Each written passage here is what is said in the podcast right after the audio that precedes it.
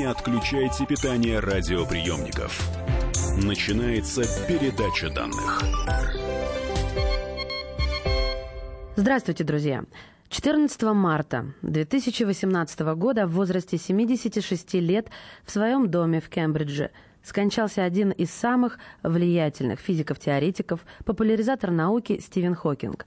Прикованный к инвалидному креслу и переживший смертельный диагноз врачей на 50 лет, кажется, он всю жизнь куда-то торопился, куда-то спешил. Спешил делать открытия, рассказывать о них людям, выступать на научных конференциях и бороться за мир – Сегодняшняя передача данных посвящена Стивену Хокингу. У нас на связи астрофизик, ведущий научный сотрудник Института ядерных исследований Российской Академии Наук Вячеслав Иванович Докучаев. Вячеслав Иванович, здравствуйте. Да, добрый день, здравствуйте. Скажите, пожалуйста, вы встречались со Стивеном Хокингом лично? Да, встречался и много раз, но это было достаточно давно, еще во времена Советского Союза. Я тогда был младшим научным сотрудником – а Стивен Хокинг очень любил приезжать в Советский Союз на различные конференции физические, э, чтобы здесь обсуждать научные проблемы. Вячеслав Иванович, а какое он производил впечатление? Потому что зачастую ученые, они закрытые люди, или даже производят впечатление, ну, э, скажем так, э, суровостью какой-то своей, своей нелюдимостью. Каким э, вам показался Стивен Хокинг? Нет, ну это вы знаете, насчет нелюдимости ученых – это такой ходячий шаблон. Большинство ученых это нормальные люди по жизни, со своими страстями, со своими там недостатками, переживаниями, мучениями и прочее, прочее. И Стивен Хокинг был совершенно нормальным в этом смысле человеком. Но, значит, из-за того, что его э, в достаточно молодом возрасте поразил вот этот недуг, и представьте, человек 50 лет прожил на инвалидской коляске. Угу. Это совершенно невероятная вещь. И при этом продолжал очень активно работать в науке. И свои самые выдающиеся открытия он сделал уже находясь в инвалидской коляске. И врачи ему, когда сделали диагноз, сказали, ну вы будете жить не больше там двух-трех лет. А он прожил 50 лет. Хочу напомнить радиослушателям, что Стивен Хокинг а, болел а, заболеванием, которое сокращенно называется БАС, боковая амиотрофическая, амиотрофический склероз. И почти 55 лет он прожил с этим заболеванием, хотя обещали, как вы уже заметили, ему максимум 2,5 года. Более полувека ученый а, жил с этим заболеванием. Все началось с того, что в юности, в 21 год, он еще будучи студентом Кембриджа, начал спотыкаться безо всякой причины. После обследования стало ясно, что болезнь неизлечима, а пациент в большинстве случаев теряет способность даже дышать. И вот от этого обычно люди и погибают. Прогноз врачей был мрачный. Действительно, Хокингу оставалось жить, на взгляд медиков, но от силы чуть больше двух лет. В 1963 году у него был диагностирован амиотрофический склероз, и спустя 22 года после воспаления легких ученый перенес э, трахеостомию, вследствие чего еще и потерял способность говорить и стал пользоваться синтезатором речи. Вячеслав Иванович, а вы с ним, а, когда увиделись впервые, он еще мог говорить, насколько да, я понимаю? Это, он тогда еще мог говорить, но уже это было очень трудно его понимать, и только uh очень э, близкие к нему люди понимали, а люди, стоящие в стороне, понимали с большим трудом. А у него, знаете, что у него был, это я тоже для слушателей э, информацию хочу э, напомнить, что у него был персональный переводчик, его звали Кипторн, и только он его понимал. Другие переводчики его уже тогда понять не могли. Что его отличает от э, других ваших коллег, от, от других ученых-физиков? Отличает то, что, ну, его как бы ну, потрясающая не то чтобы жизнерадостность. Да, несмотря на то, что прикован он был в кресло, он был необычайно жизнерадостный человек. Вот представьте, вот уже когда я его встречал, он уже с большим трудом говорил, и только очень близкие люди, вот вы упомянули Кипа Торна, тоже очень замечательного физика. Кстати, вы знаете, он в прошлом году получил Нобелевскую премию за открытие, тоже связанное с черными дырами, за открытие гравитационных волн.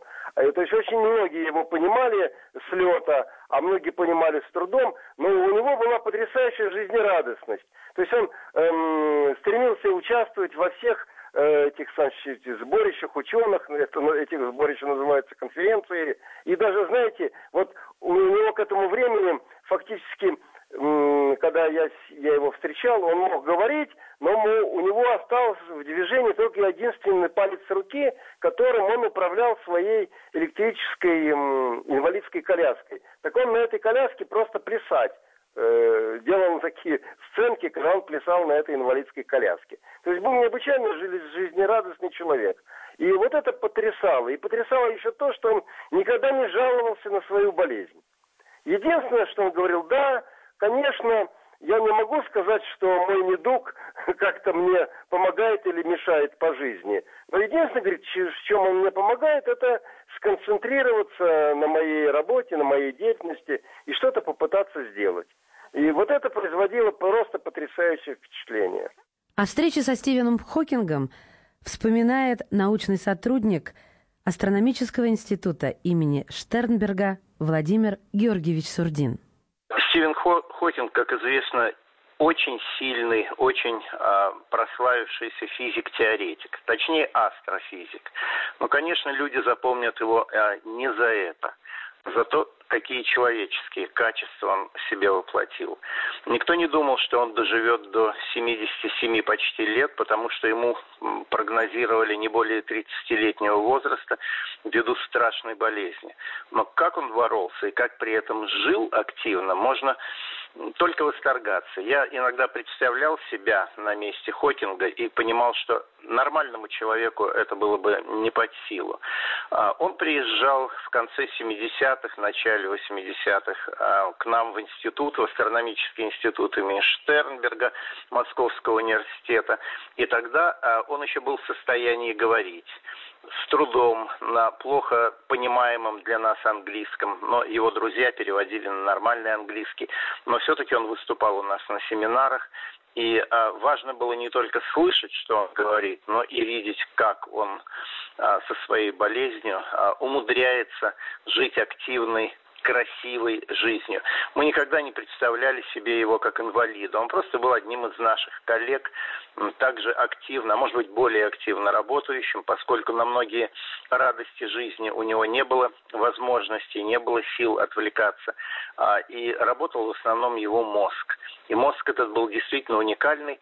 Я хорошо помню случай, когда академик Яков Борисович Зельдович, это великий физик, наш советский, российский физик, отец а, или один из отцов атомной водородной бомбы нашей, а, с завистью говорил о том, что Хокинг опередил его в открытии, в теоретическом открытии излучения черных дыр. Яков Борисович близко подошел к этому открытию, но последний шаг – окончательный шаг сделал все-таки молодой Стивен Хокинг, который, кстати говоря, заочно много учился у наших великих астрофизиков и физиков-теоретиков. Жалко, что его жизнь окончилась, потому что он был символом многого в этой а, непростой жизни, как надо бороться, как надо из себя а, выжимать последнее для своей работы, для окружающих, для людей. И я хочу напомнить тем, для кого это имя все-таки что-то значит, что в последние годы жизни Стивен Хокинг и его дочь Люси написали несколько замечательных научно-фантастических книжек для молодых ребят, для школьников младшего и среднего возраста. Это на мой взгляд, лучшее, что было в последние годы сделано для детей, увлеченных наукой, растущих в семьях, где наука является доминирующей, доминирующим фактором. И вообще, перед тем, как а, начать изучать науку в школе, я очень советую прочитать детские книги Хокинга, потому что они настраивают на веселый, занятный, интересный взгляд на науку. Не как на бремя школьное, а как на радость школьную. Вот это то, что он нам оставил. А, кстати говоря, я носил Хокинга на руках просто физически носил его на руках. Просто у нас нет пандуса в институте и очень длинные ступеньки. А он же на коляске был всегда, ну, с тех пор, как к нам приезжал, был на коляске. Поэтому коляску отдельно поднимали, а его на руках, он щуплый, маленький, худенький был. Достаточно было одного человека. Вот я аспирантом тогда, помню, поднимал его на руках. Мы продолжим передачу данных и разговор о Стивене Хокинге через несколько минут. Не отключайтесь. Не отключайте питание радиоприемников. Идет передача данных.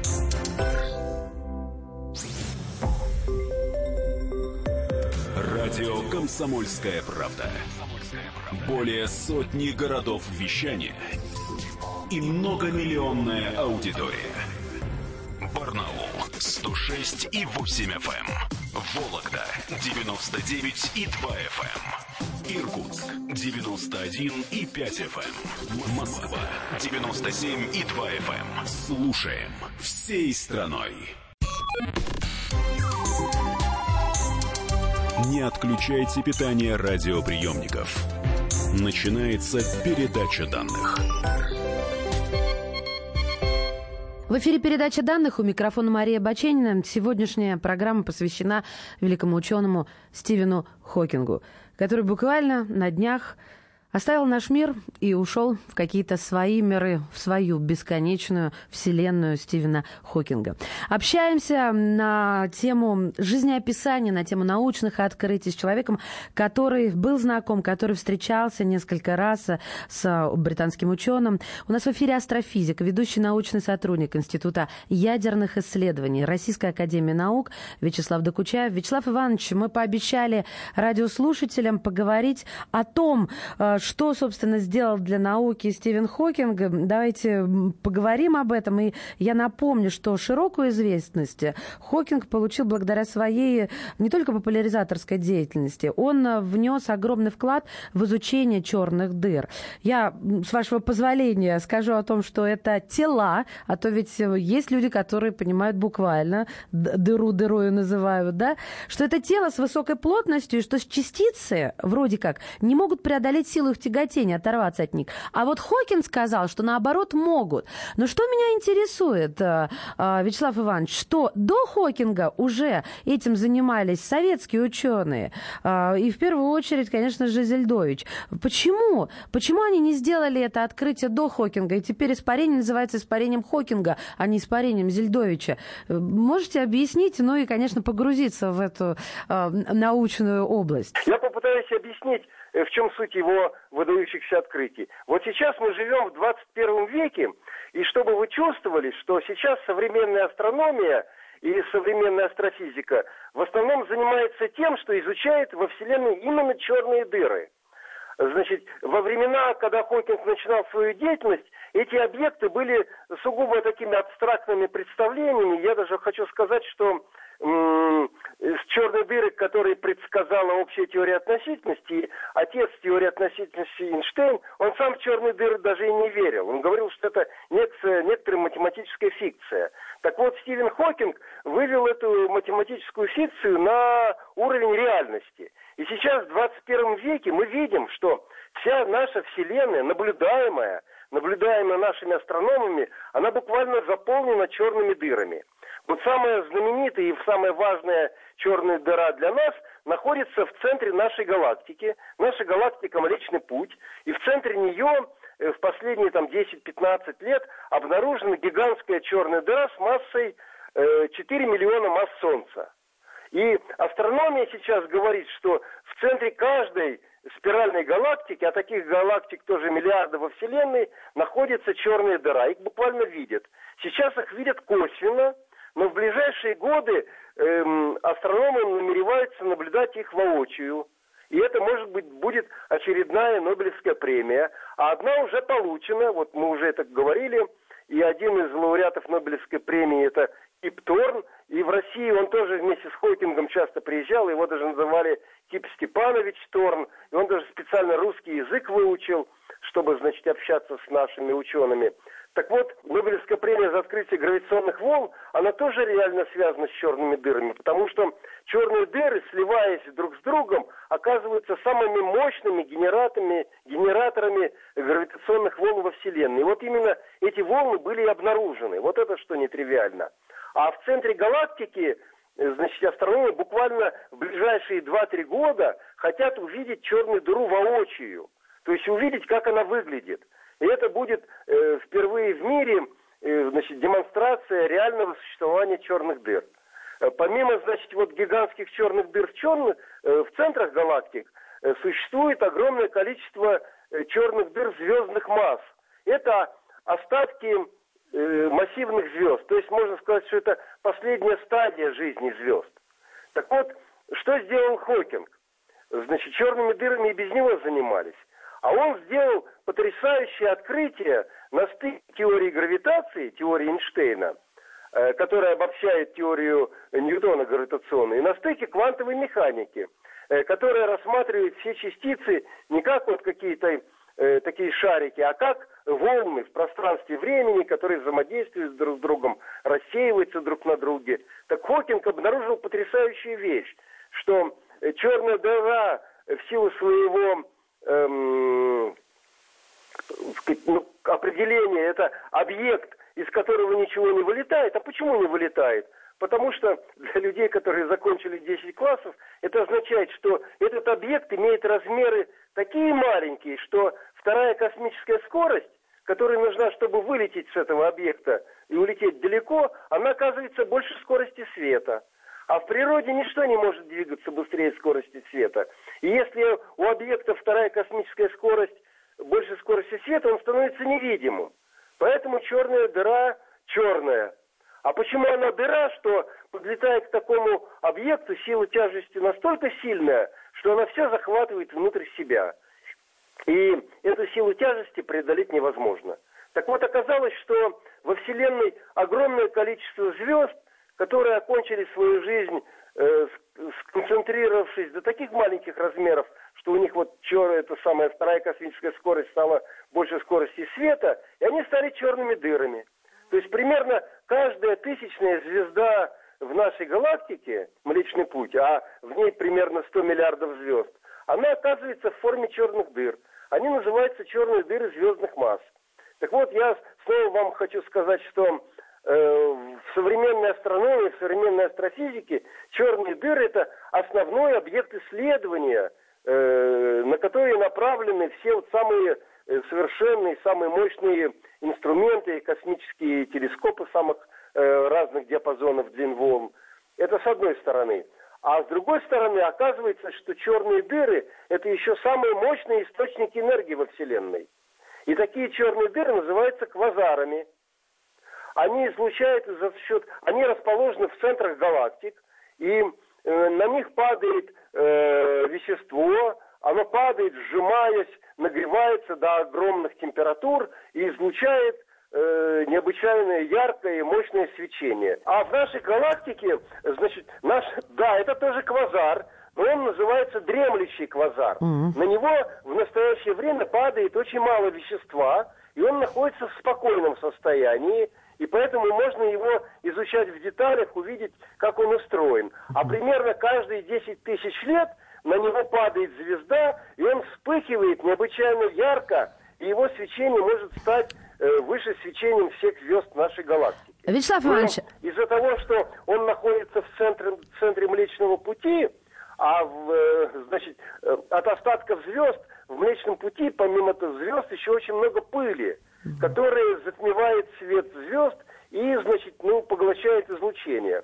И поэтому даже ежели эм, наш, наша эта родная черная дыра в центре галактики, она называется эм, Sagittarius A, или там, сказать, э, Лебедь А, на, если на русский язык переводить, это название созвездия, в котором находится Млечный Путь, а, э, она вспыхивает очень ярко, но в оптическом диапазоне она не видна из-за того, что поглощается светом. И поэтому даже наши предки, скорее всего, и не увидели.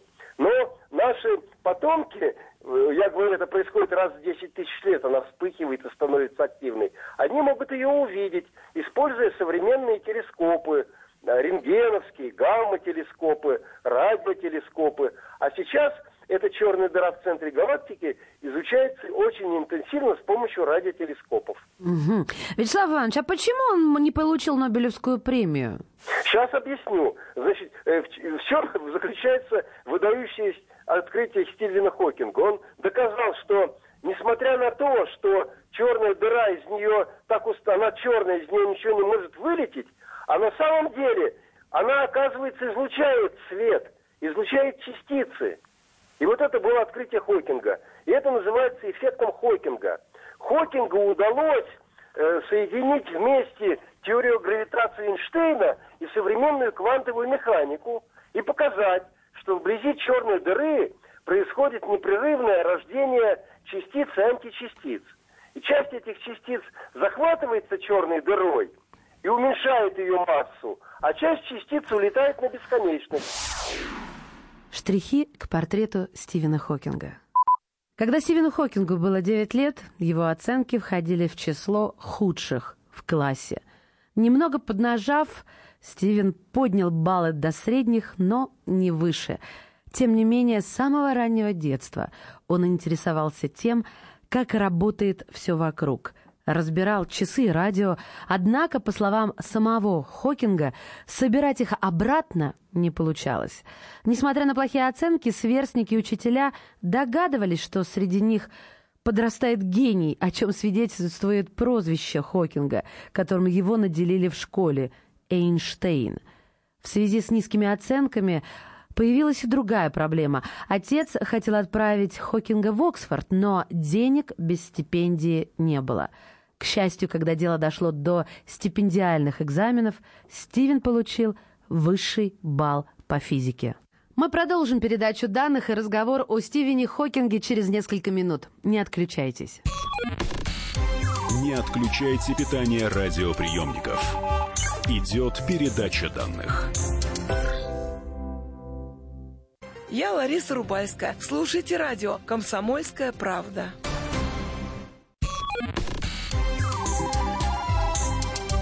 Не отключайте питание радиоприемников. Начинается передача данных. Это передача данных у микрофона Мария Баченина. Говорим сегодня о великом физике, о его открытиях, о его жизни. Сегодняшняя передача данных посвящена Стивену Хокингу. У нас в эфире астрофизик, ведущий научный сотрудник Института ядерных исследований Российской Академии Наук Вячеслав Докучаев. И мы с Вячеславом Ивановичем прервались а, на том, почему Стивен Хокинг не получил Нобелевскую премию. Хокинг, он, может быть, на многие десятилетия и на столетия, может быть, опередил, э, значит, э, достижения современной науки – предсказав, что черные дыры, несмотря что она черная и из нее ничего не может вылететь, тем не менее она излучает, если учесть квантовые э, поправки к теории гравитации Эйнштейна. Ему удалось вычислить поток этого излучения от черной дыры, и это называется эффектом Хокинга. Оказывается, что э, черная дыра излучает частицы с энергией, которые которая обратно пропорциональна массе черной дыры, и чем масса меньше, тем эта энергия больше, и когда при этом масса черной дыры все время уменьшается, уменьшается эволюционно, и последняя стадия эволюционного уменьшения этой массы выглядит как взрыв черной дыры. Она взрывается и сама уничтожается. То есть она сама тоже оказывается не вечным. А вот не взрывается она. И вот в этом величие открытия. А Нобелевскую премию он не получил, потому что так определил Нобель. Он сказал, что Нобелевскую премию нужно давать только таким физикам, э, теории которых подтверждены экспериментом. Вот. А, а значит, почему? Эксперимент... Почему не подтвердил никто? Почему так Сейчас случилось? Объясню. Да? Потому что это очень тонкий эффект. Очень тонкий эффект и современный уровень технологии развития человечества этот эффект испарения черных дыр подтвердить не может. Может быть, это будет сделано, то есть через десятилетия, а может быть даже через столетия. Вот, кстати, э, Эйнштейн предсказал гравитационные волны, что они могут излучаться, скажем, при слиянии двух черных дыр, а они были обнаружены спустя сто лет после этого предсказания. То есть, потому что э, они, эти гравитационные волны при слиянии черных дыр излучаются объектами, которые от нас очень далеко, и э, приходящий сигнал, он страшно слабенький. И вот удалось его зарегистрировать с помощью современных э, потрясающе сложных э, лазеров только спустя сто лет после этого предсказания. Это и как бы первый вестник, значит, новой грядущей теории, о которой сейчас думают все физики современности. Эта теория имеет название, она называется квантовая гравитация. И она должна соединить теорию гравитации Эйнштейна и квантовую механику. Так теории этой нету. А эффект этой будущей теории, вот единственный, это излучение Хокинга. Понятно. А самой теории пока нету. То есть физики бьются и пытаются создать эту теорию. Значит, когда эта теория будет создана, это будет ну, так называемая теория всего. А, Вячеслав Она сможет объяснить буквально все явления в природе, ну, вот, ну хотя бы в принципе. Вот скажите мне, правильно ли мы, обыватели, должны понимать, а, что у физика сначала возникает идея, в которую либо верят э, его коллеги, либо не верят, а уже теория и доказательства подтягиваются позже? Ну, вы знаете, бывает по-разному. Значит, вот самого Эйнштейна, кстати, на Эм, развития теории относительности, его сподвигнуло э, преобразование Лоренца и опыт Майкельсона. Э, это, то есть люди сначала сделали эксперимент, обнаружили, что скорость света не зависит от э, сказать, движения источника, излучающего угу. этот свет. Вот это был потрясающий эксперимент, который как бы э, полностью противоречил классической ньютоновской механике. И этот эксперимент сумел объяснить Эйнштейн. То есть это вот один вариант – когда эксперимент подталкивает ага. э, к э, ученых к, к их теориям. К тому, чтобы создать теорию этого явления. А значит, э, значит другой пример, скажем, вот излучение Черенкова которая была открыта в Советском Союзе. То есть она сначала была открыта, а потом было объяснено физиками, теоретиками. Люди за это получили Нобелевскую премию. Вячеслав Иванович, Стивен Хокинг э, сильно критиковал людей, которые отрицают глобальное потепление. Он считал, что э, судьба печально ожидает Землю, если процесс глобального потепления не удастся остановить. И э, говорил о том, что у человечества в запасе осталось совсем немного времени, чтобы чтобы переселиться на другую планету. В этом единственное наше спасение, заявлял ученый. Что вы об этом думаете? Плюс, учитывая и вашу теорию о э, расположении возможном э, наших инопланетных соседей. Глобальное потепление – это тоже обсуждаемая вещь, и наука не может ни доказать, ни опровергнуть, скажем, влияние человечества на глобальное потепление. Но единственное, что говорит наука, что да, давайте это явление изучать. А Стивен Хокинг абсолютно прав, что перед человечеством стоят глобальные угрозы, и что нужно думать о э, возможном переселении в космос. Ну, какие-то угрозы. Э, первое, скажем, это случится э, термоядерная война и, значит, все, все человечество будет засыпано ядерными бомбами и в силу своей глупости, и, значит, э, и в результате погибнет от собственной глупости. И поэтому, значит, надо как-то продумать, а нельзя ли заранее, может быть, хотя бы часть человечества спасти и куда-то перевести. Э, вторая угроза очень важная – это генетическое вырождение человечества. Значит, э, все время значит, происходит накопление генетических ошибок. Мы знаем, что количество болезней все возрастает и возрастает. Потом, значит, вирусы тоже, они непрерывно мутируют и могут домутировать до такого состояния, что э, приведут э, к тому, что э, возникнут неизлечимые болезни, которые погубят все человечество.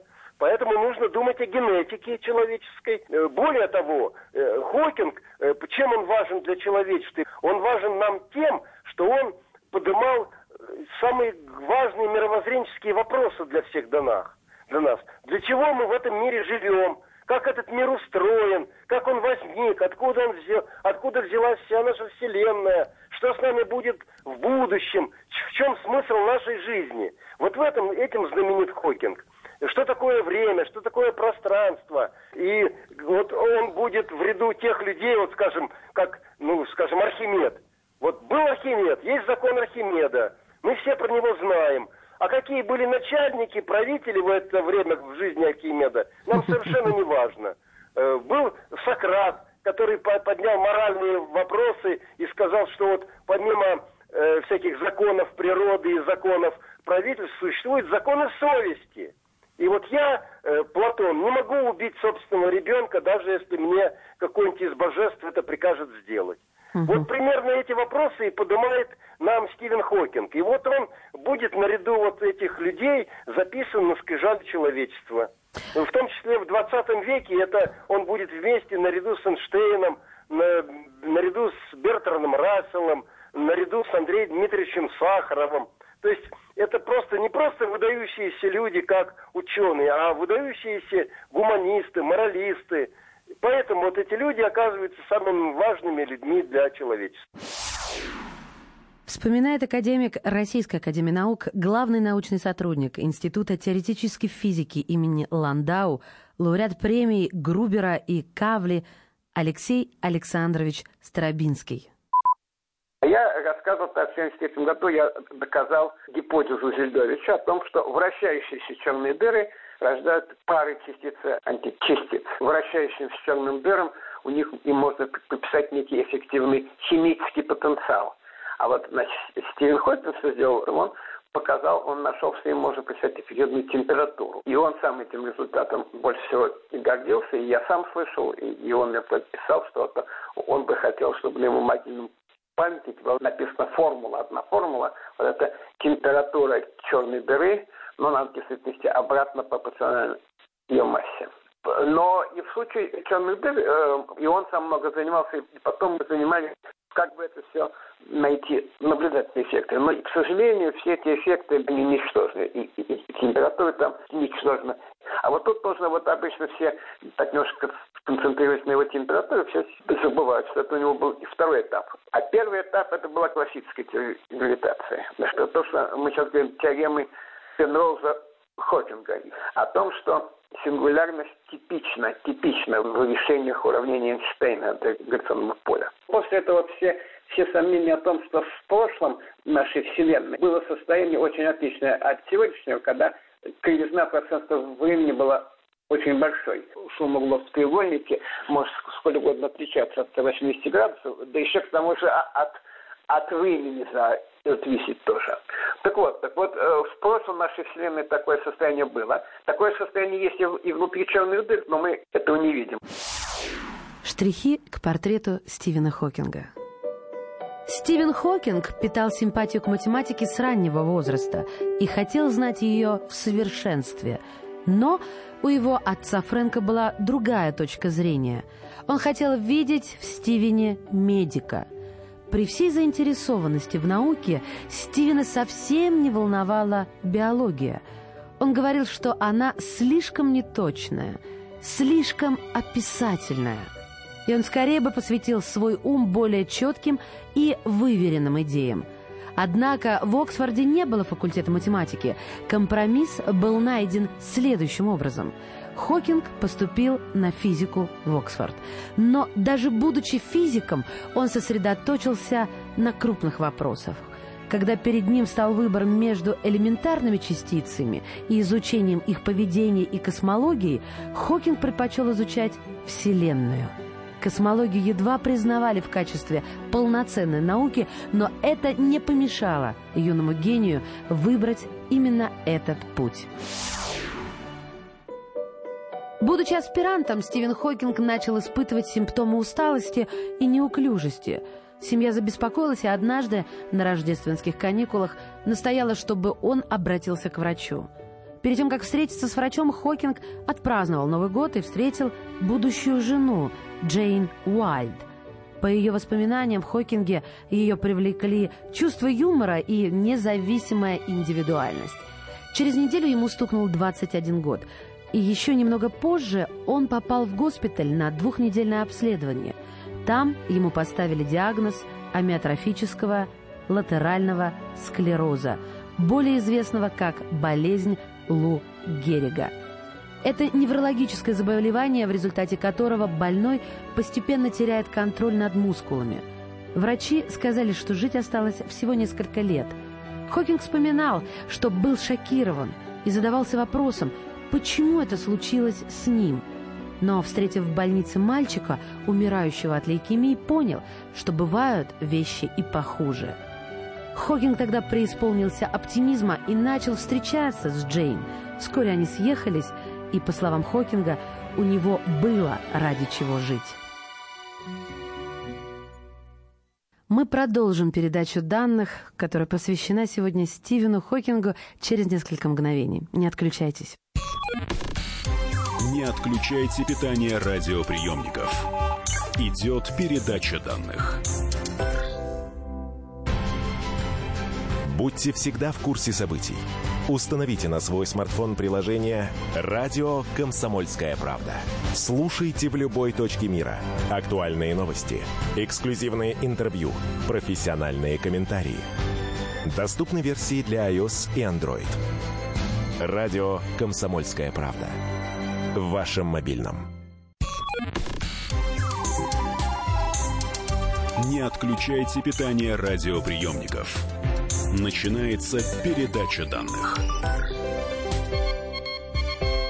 Это передача данных у микрофона Мария Баченина. Говорим сегодня о великом физике, о его открытиях, о его жизни. Сегодняшняя передача данных посвящена Стивену Хокингу. У нас в эфире астрофизик, ведущий научный сотрудник Института ядерных исследований Российской Академии Наук Вячеслав Докучаев. Вячеслав Иванович, а как он относился к советской научной школе? Он фактически чуть ли не каждый год приезжал э, в Советский Союз, но в основном это было ради встреч э, с академиком Зельдовичем, Яковом Борисовичем, с Андреем Дмитриевичем Сахаровым, академиком. Вот. Но, значит, и помимо этого прочего, и там с другими потрясающими людьми встречался в духе э, Виталия Ивановича Гинзбурга, тоже нашего замечательного Нобелевского лауреата по физике. А как вы относитесь э, к Илону Маску и к тому, что э, Хокинг, он э, симпатизировал, ну и это пересекается с идеей переселения или возможной хотя бы колонизации?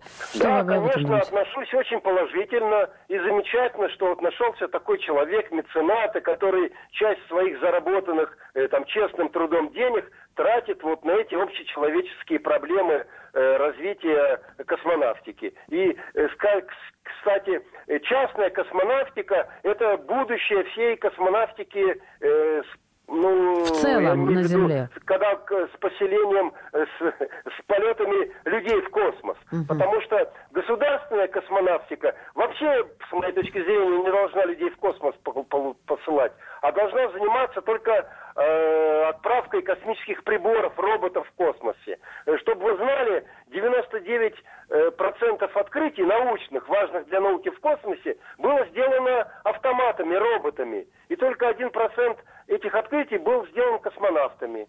И причем эти открытия, они касаются в основном не фундаментальных законов природы, а поведения человека в космосе. Значит, оказывается, что там кальций вымывается из костей, из-за невесомости сердце слабеет. Вот, вот единственное достижение космонавтики с человеком. То есть не надо посылать человека в космос, надо отправлять только надо роботов? посылать людей, но за частные деньги. А, а государство должно тратить деньги налогоплательщиков на посылку в космосов автоматов.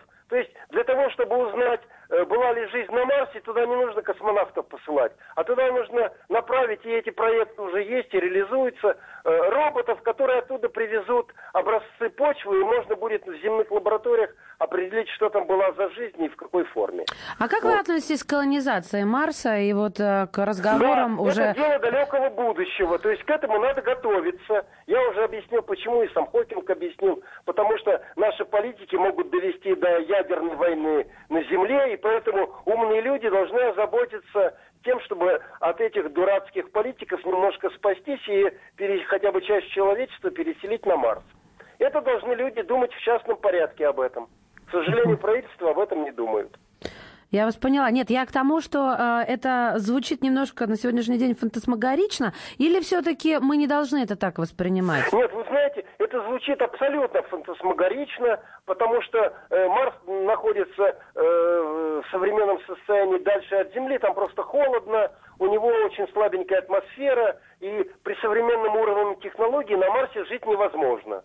Угу. Без э, подпитки, скажем, со стороны, без подвоза продуктов, кислорода и всего прочего.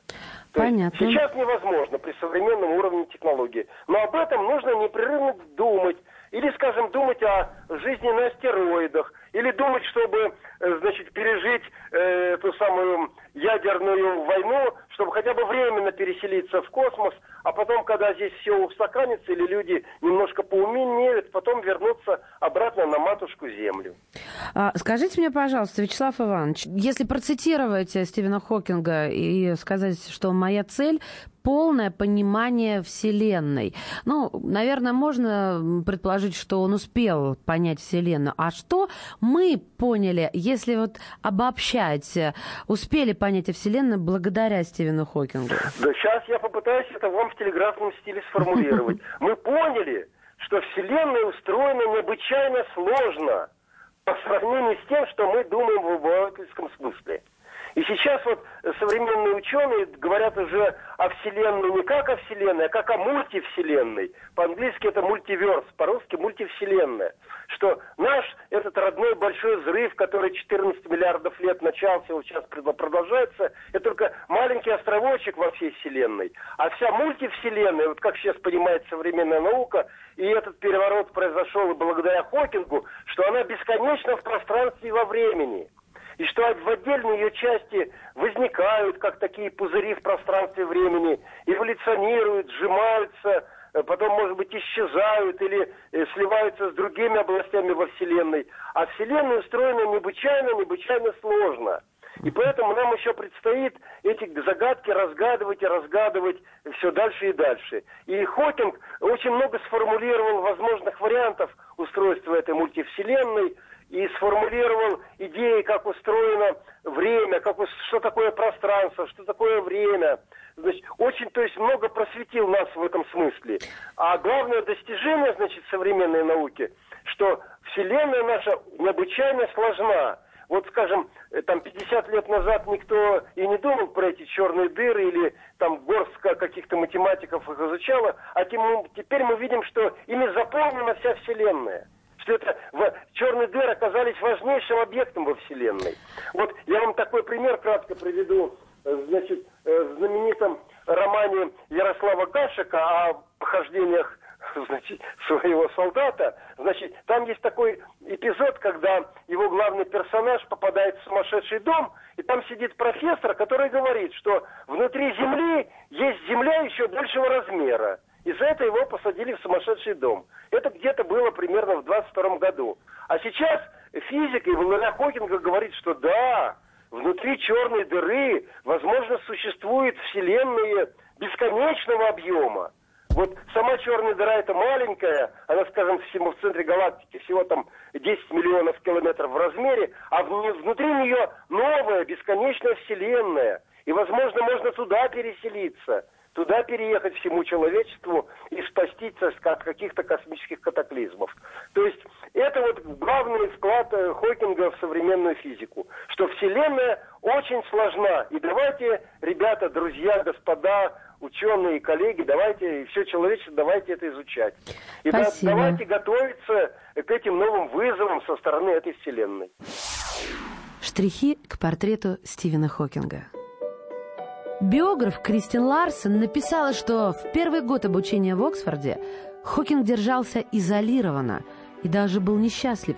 Но все изменилось, когда он присоединился к команде грибцов.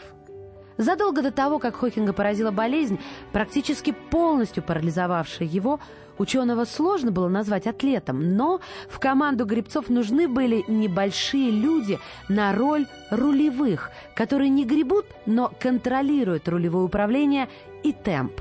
И поскольку гребля была важной и популярной для оксфордцев роль, выпавшая Хокингу сделала и его популярным.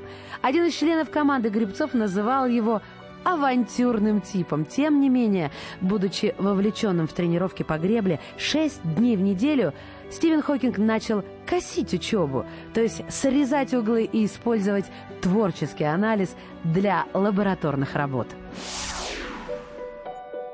Одним из наименее ожидаемых фактов о жизни Стивена Хокинга является то, что он был детским автором – в 2007 году Стивен и его дочь Люси Хокинг вместе написали книгу «Секретный ключ Джорджа ко Вселенной». Это фантастическая повесть о мальчике Джорджа, который идет против неприятия технологий со стороны родителей. Мальчик начинает дружить с соседом-физиком, который обладает самым мощным компьютером в мире и может открывать порталы в космическое пространство. Конечно, большая часть книги посвящена объяснению тяжелых научных понятий, например, черных дыр и происхождения жизни, простым и детским языком. Отсюда и слава Хокинга как популяризатора, который всегда стремился объяснить свои труды доступным и понятным языком. Учитывая познания Стивена Хокинга в космологии, людям чрезвычайно интересно, Почему великий ученый считал, что мы не одиноки во Вселенной? На 50-летии НАСА в 2008 году Стивену Хокингу дали слово, и он поделился своими мыслями на этот счет.